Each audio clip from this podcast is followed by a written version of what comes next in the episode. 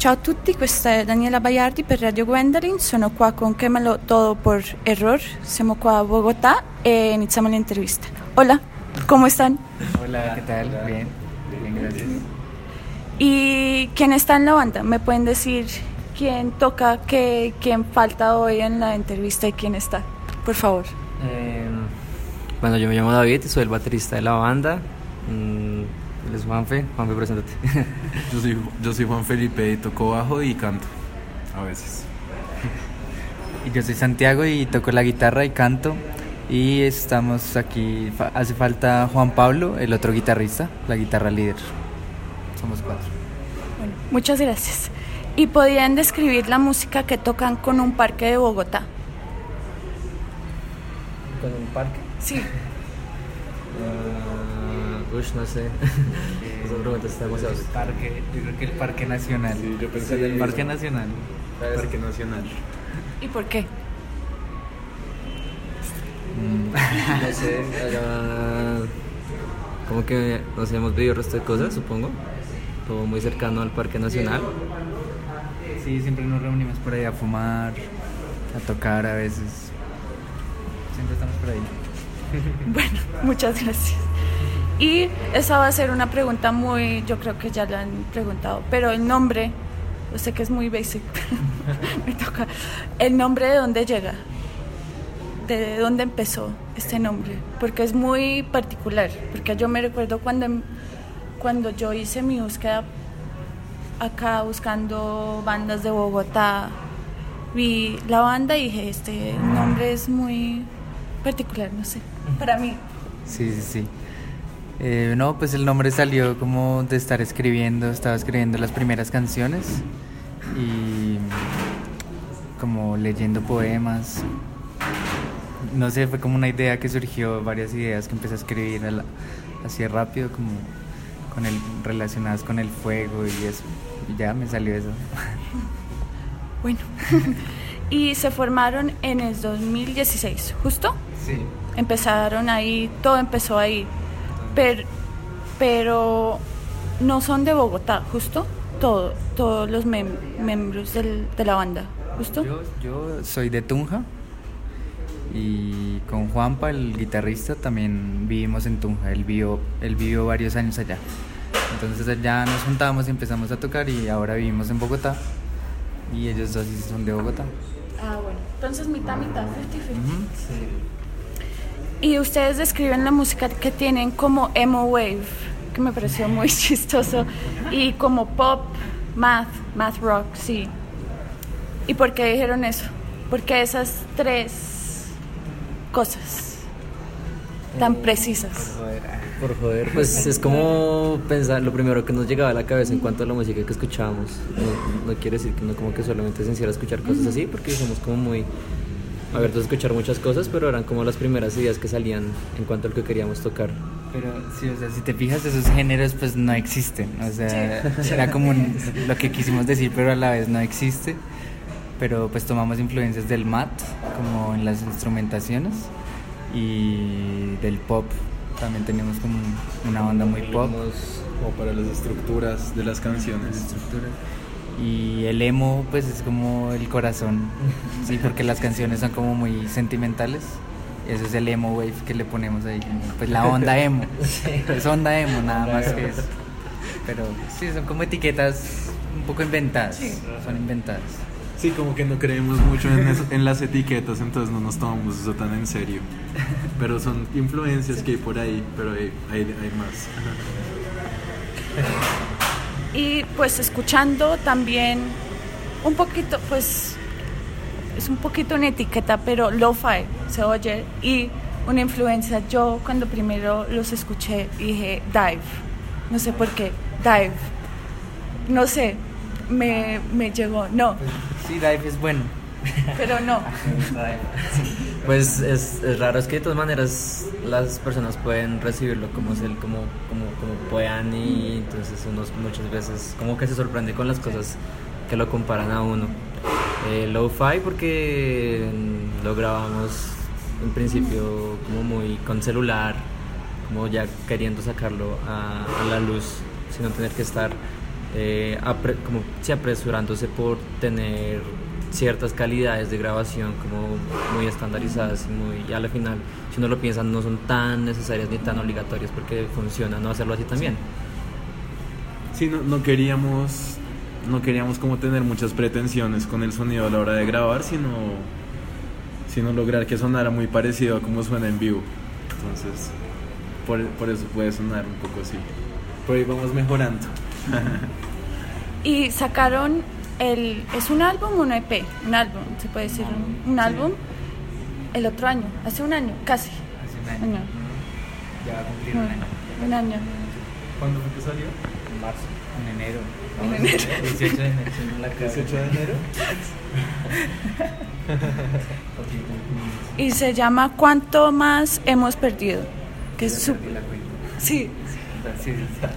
eso. Sí, perdón, me, me perdí un momento. Tranquilo. Y eso, pero primero sacaron los las canciones, ¿no? Los singles. Y después Sacamos dos sencillos. Ah, no, tres. Como tres sencillos del disco que formaron un EP que se llamó Wow Tú.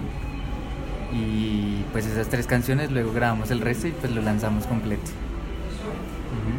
¿Y qué se puede decir de ese álbum? De, porque cogió tiempito, un poquito de tiempo. Para, sí, para pues, ponerlo todo junto, no sé. Sí, claro, no, pues eh, fue nuestro primer como experimento de grabar música juntos.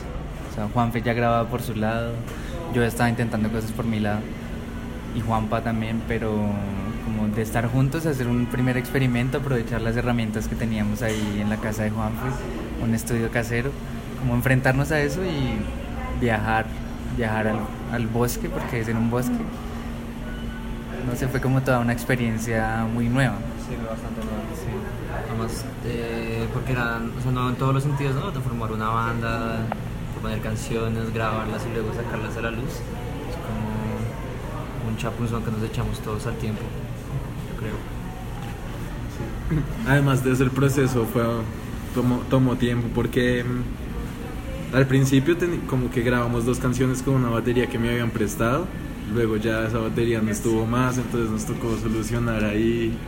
eh, faltaban, digamos, algunos equipos para podernos escuchar bien, entonces nos tocaba mientras grabábamos poner el sonido muy bajito y escucharnos de cerca para, para que no fuera a quedar en la grabación, entonces cosas así, pero lo logramos. Entonces fue una experiencia chévere como atravesar todos esos obstáculos y lograrlo.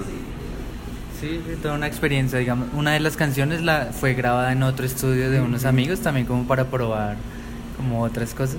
Al final decidimos que lo quería, preferíamos hacerlo nosotros mismos, porque grabamos una y fue muy chévere, pero dijimos, no, pues es mejor tener todo el control. Y pues salió lo que pudimos hacer hasta ese momento. Igual, pues eso fue hace ya pues, un año. Pues la grabación fue hace año y medio. Sí, Pero está súper buena, me, me encanta. gracias. y este, el- este año, estoy todavía en este año. El otro año sacaron también, después ¿El de... pasado? Sí, el año pasado, as- después de tres meses con Hazlo Pablito, ¿sí? Fuera contexto, Fuera de contexto. contexto. ¿Y cómo fue esa colaboración? También me encanta. Fue muy expresa. A mí me gusta pensar que esa colaboración salió como en una, como en una banda producción, como que fue en- en un día antes, como que terminamos de componer el tema y lo grabamos. Al día siguiente llegó Pablito y ahí mientras grabamos su voz, como que se grabó el video y todo. Entonces fue como muy un fin de semana muy productivo. Jazz Life. Sí, no, y eso fue porque lo conocimos a él, porque recién había sacado su primer sencillo, Mercho Percho. Y yo me conocí con él y dijimos, no, pues hagamos una canción, lo que sea, probemos, porque pues somos como dos géneros que posiblemente nunca se hubieran juntado, pero dijimos, hagamos algo. Y a él también le encantó la idea y ya, pero nos- nos- de- o sea, el día que hicimos la canción nos conocimos del todo, y nos hicimos amigos. No nos conocíamos bien aún. Pero eso formó una amistad. Sí, formó la amistad, esa es la canción y ahora siempre la tocamos en vivo. Entonces siempre estamos como ahí en el calor del concierto. Sí. Y, Y me- y vamos a sacar un EP juntos juntos? Sí. ¿Y para cuándo? Este año, este, Este año, año, este este año va a salir. Este año. Sí. Porque escuchando también eso me recordó un poquito, no sé, las colaboraciones, una colo- colaboración que hizo Bad Bad Not Good con Tyler, the creator, o con el cantante de Future Islands, pero obvio es un, ahí es más como diferente, pero la misma cosa, pero que hay una sinergia muy buena, muy se escuchaba bien. Sí, sí, es como juntar diferentes artistas, ¿no? Como ese- esa colaboración que tiene Sonic Youth con Cypress Hill. o Aerosmith con Ron DMC. No, yo creo que eso nos sirve pa- también para am- ampliar nuestros oídos y no tocar siempre igual, sino pensar que si vamos a hacer otro tipo de ritmo, pues que tenemos que acomodarnos. Sí, creo que cuando hicimos esa canción aprendimos también mucho. como- yo creo que fue ahí tocando la De batería. composición. Sí, porque, pues no sé, ¿qué iba a decir? Tú no tocabas rap en batería. Sí, pues yo, ¿A no tocó yo ahí lo que pasa es que en mi caso como que también la, la banda ha sido mi escuela de batería, porque yo no tocaba batería, entonces como que todo lo que he aprendido, todos los, tomo los nuevos trabajos y las nuevas canciones son una escuela para mí. Sí, siempre estás aprendiendo. ¿Y qué pueden hab- hablar del primer show? No sé, una pregunta así, que tocaron acá. El primer show fue... ¿Y dónde fue? Fue duro, eso todo- es que es toda una historia, como que los, los primeros temas que salieron subieron acústicos, pues son composiciones de Santiago, las subió acústicamente y a raíz de eso lo invitaron a un show de una banda que se llamaba Isla Tortuga, que era su despedida, entonces como que a raíz de ese show armamos la banda, en ese momento todavía no estaba Juanfe, solamente éramos Santiago, Juanpa y yo, y pues otra vez volviendo lo de ahorita, en mi caso yo nunca había tocado batería, por ende nunca había estado en una banda y nunca había tocado en vivo, entonces ese, ese primer show fue como una prueba re, fue muy dura, o sea, yo estaba muy asustado, demasiado asustado, pero una vez se superó fue como se sintió bien. Aparte, llevábamos como un mes y medio ensayando por mucho, o sea, no era nada. Nos invitaron y dijimos, bueno, armemos la banda y pues, y, pues tocamos horrible. Se nos olvidó todo, obviamente, pero fue muy chévere. Y lo más lindo es que fue como en, el, en la despedida de la banda que nos influenció, pues que me influenció a mí al principio a hacer canciones. Ese día murió esa banda y nació la nuestra, entonces fue como, es- eso es lindo. Sí. Y mm, muchas gracias. ¿Y qué pueden decir de Rompeolas? Porque han salido como dos videos con ellos, ¿no? Pero están colaboran con ellos, no sé cómo funciona, no sé si son ustedes, no Sí, sé. Rompeolas. Sí, es que Rompeolas. yo como no vivo acá, entonces Claro, gente me, una gente me dijo, ay, pero ellos están todo el tiempo allá y yo no, pues no sé qué es. Pues sí, no, pues rompeolas básicamente somos nosotros mismos, como que pues tenemos un sello eh, donde hacemos video porque estudiamos cine, nosotros estudiamos cine, entonces hacemos videos con otros amigos y una- unas amigas también que son fotógrafas. Y pues es el colectivo donde sacamos todo lo que todo lo que hacemos, las bandas incluso de nuestros amigos, otras bandas que hay entre nosotros de, de nuestros integrantes, digamos, Juan, Juanfe tiene otra banda, Juanpa el guitarrista tiene otra banda, y hoy todo va saliendo como por ese mismo sello. Ahorita lo queremos consolidar ya como un sello independiente con varias bandas. Entonces, es eso que esperamos para el futuro. ¿Eso? ¿Y qué más para la banda? Entonces dijeron, un EP y después van a tocar también en Stereo Picnic, Picnic, ¿justo? Sí, Picnic. en marzo. ¿Marzo? Abril. Abril, perdón. Abril. ¿Y cómo? Sí, 7 de abril. ¿Y están contentos? Sí, están súper... Bastante, aparte que pues es una experiencia muy loca, yo nunca me imaginé tocando en un estéreo picnic. Sí, Va a ser algo muy nuevo. Sí, yo, yo, yo duré un tiempo asimilándolo porque fue muy raro al principio, no, no me lo esperaba. Sí, yo creo que ya es darse cuenta como somos una banda real. Sí.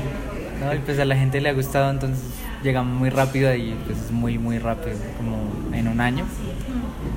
Es un festival bastante grande, entonces, nada, re bien, felices. Bueno, pues muchas gracias por todo y gracias.